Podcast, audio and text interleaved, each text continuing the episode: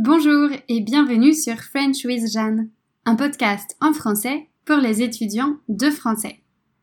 Vous écoutez l'épisode 3 de la série 8 sur les célébrations françaises. Cette semaine, je continue l'inventaire des fêtes qui rythment les années en France.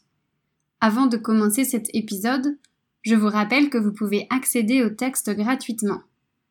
Vous trouverez le lien dans la description de l'épisode ou sur mon site web sur la page podcast.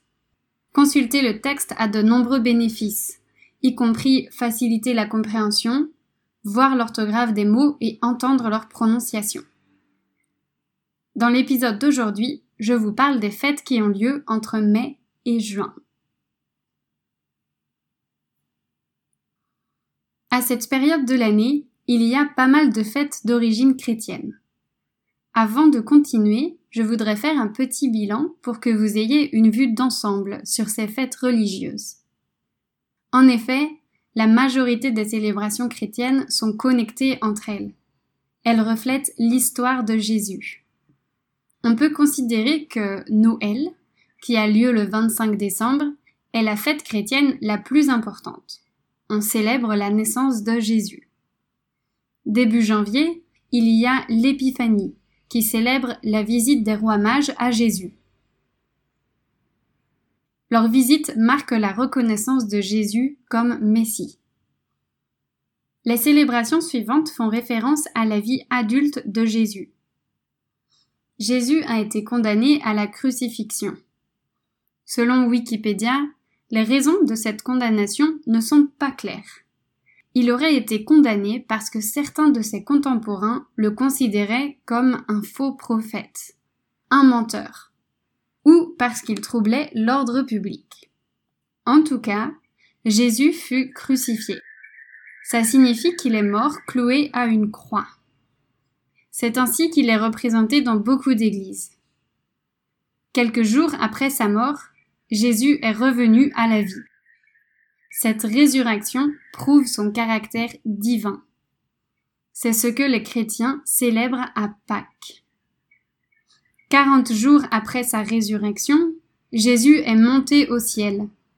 C'est ce que célèbrent les chrétiens pendant la fête de l'Ascension. L'Ascension signifie le fait de monter, de s'élever. Enfin, cinquante jours après la résurrection de Jésus, ses disciples ont reçu une force, celle du Saint-Esprit. C'est ce que célèbrent les chrétiens le jour de la Pentecôte. Pour faire ces épisodes et vous expliquer les origines de ces célébrations, je dois faire des recherches, car ce sont des choses que je connais mal. Mon lien avec la religion chrétienne est quasiment inexistant aujourd'hui, excepté à travers toutes ces fêtes françaises qui sont d'origine religieuse. Cela dit, ça n'a pas toujours été le cas pour moi. Mes parents, comme la majorité des gens de leur génération, ont été élevés dans la religion chrétienne. Quand j'étais enfant, ils ont donc perpétué certaines traditions chrétiennes. J'ai été baptisée quand j'étais bébé. Et puis, je suis allée dans une école privée catholique. C'était la seule école dans mon village. Quand j'avais 7-8 ans, j'ai suivi des cours de catéchisme. Ce sont des cours sur la religion chrétienne. Honnêtement, j'ai très peu de souvenirs des choses qu'on m'a enseignées pendant ces cours. Ensuite, comme la majorité de mes conscrits, j'ai fait ma première communion à l'âge de 8 ans. Après cela, mes parents m'ont laissé le choix de continuer ou non mes cours de catéchisme et d'éventuellement faire ma seconde communion. C'est à partir de ce moment que j'ai pris mes distances avec la religion chrétienne. Pour être franche, la religion ne m'a jamais passionnée ni attirée. Je pense que mes parents n'ont fait que suivre ce qui était la norme dans le milieu rural d'où nous venons. D'ailleurs, les choses ont changé depuis. Une école publique a ouvert dans mon village et de moins en moins de jeunes s'engagent dans la religion.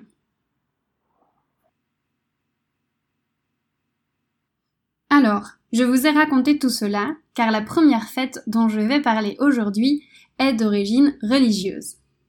on l'appelle le jeudi de l'Ascension. Comme je l'ai expliqué avant, cette fête célèbre la montée au ciel de Jésus, après sa résurrection.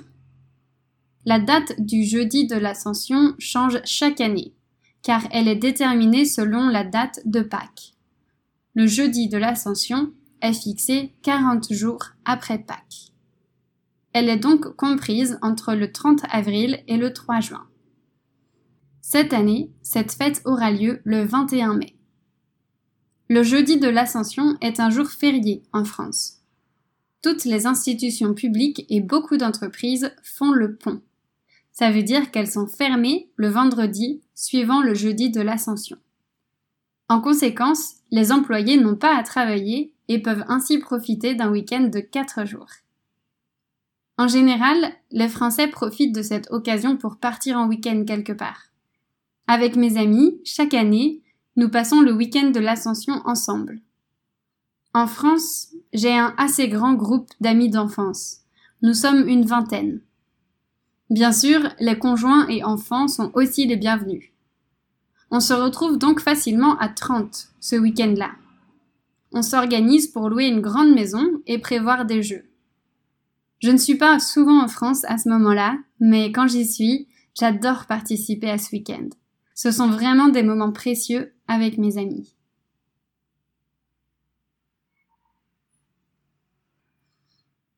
La fête suivante est aussi d'origine religieuse. C'est celle de la Pentecôte.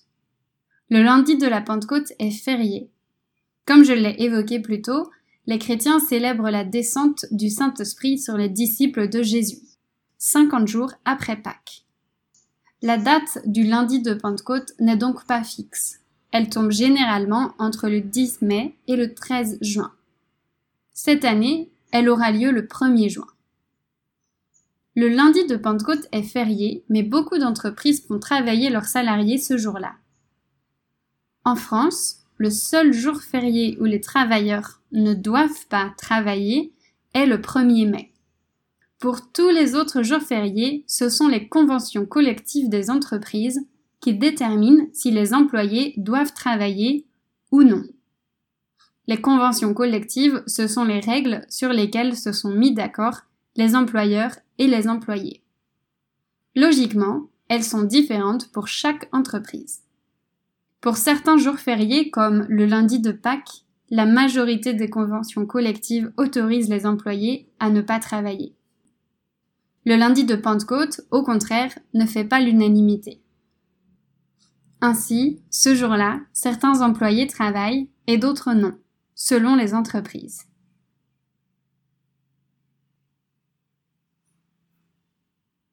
Bon, passons à deux fêtes un peu moins compliquées. En mai et juin, les Français célèbrent la fête des mères et la fête des pères. La fête des mères est la première du calendrier. Sa date est variable. Elle a normalement lieu le dernier dimanche de mai, sauf si celui-ci coïncide avec la Pentecôte. Si c'est le cas, la fête des mères est décalée au premier dimanche de juin. La toute première fête des mères en France date de 1906. Cependant, cette fête ne fut officialisée qu'en 1950. Entre-temps, la fête des mères a eu pour but de rendre hommage à différentes femmes, selon les époques. Après la Première Guerre mondiale, c'était pour rendre hommage aux mères et épouses ayant perdu leur fils ou mari pendant la guerre. Dans les années 1920, on célébrait plutôt les mères de famille nombreuses. Dans les années 1940, cette célébration fut étendue aux mères n'ayant qu'un seul enfant. Aujourd'hui, on célèbre toutes les mamans, peu importe le nombre d'enfants qu'elles ont eus. En France, les instituteurs préparent des activités pour que les enfants créent des cadeaux pour leur maman. Ça peut être une carte avec un poème ou un cadre, par exemple. Le cadeau le plus célèbre est le collier de nouilles. Je crois que tous les petits Français en ont déjà fait un. Quand les enfants sont plus grands, ils s'occupent eux-mêmes des cadeaux. Les cadeaux les plus communs sont un bouquet de fleurs, un parfum, un bijou, un massage ou des chocolats. Il n'est pas rare que les enfants et le conjoint préparent à manger afin que leur maman et femme n'aient rien à faire ce jour-là. Bien que les rôles s'équilibrent petit à petit, ce sont souvent les mamans qui s'occupent de la cuisine en France. En France, la fête des pères a lieu un peu après celle des mères, le troisième dimanche de juin. Cette fête a été officialisée en 1952. Comme pour la fête des mères, la tradition veut que les enfants offrent un cadeau à leur papa. Les professeurs des écoles se rendent également complices en aidant les enfants à créer un cadeau pour cette occasion. Messages d'amour, dessins, pots à crayon, porte-clés, tout est possible. Voilà pour aujourd'hui. Comme vous l'avez sûrement constaté, même si la France est un pays laïque, l'héritage de la religion chrétienne est bien ancré dans notre culture. Personnellement, ça ne me dérange pas tellement, car j'y vois des avantages personnels. Beaucoup de ces fêtes religieuses se sont transformées en jours fériés. La semaine prochaine, je continuerai la liste en évoquant les fêtes de l'été. Je vous souhaite une bonne semaine et je vous dis à lundi prochain.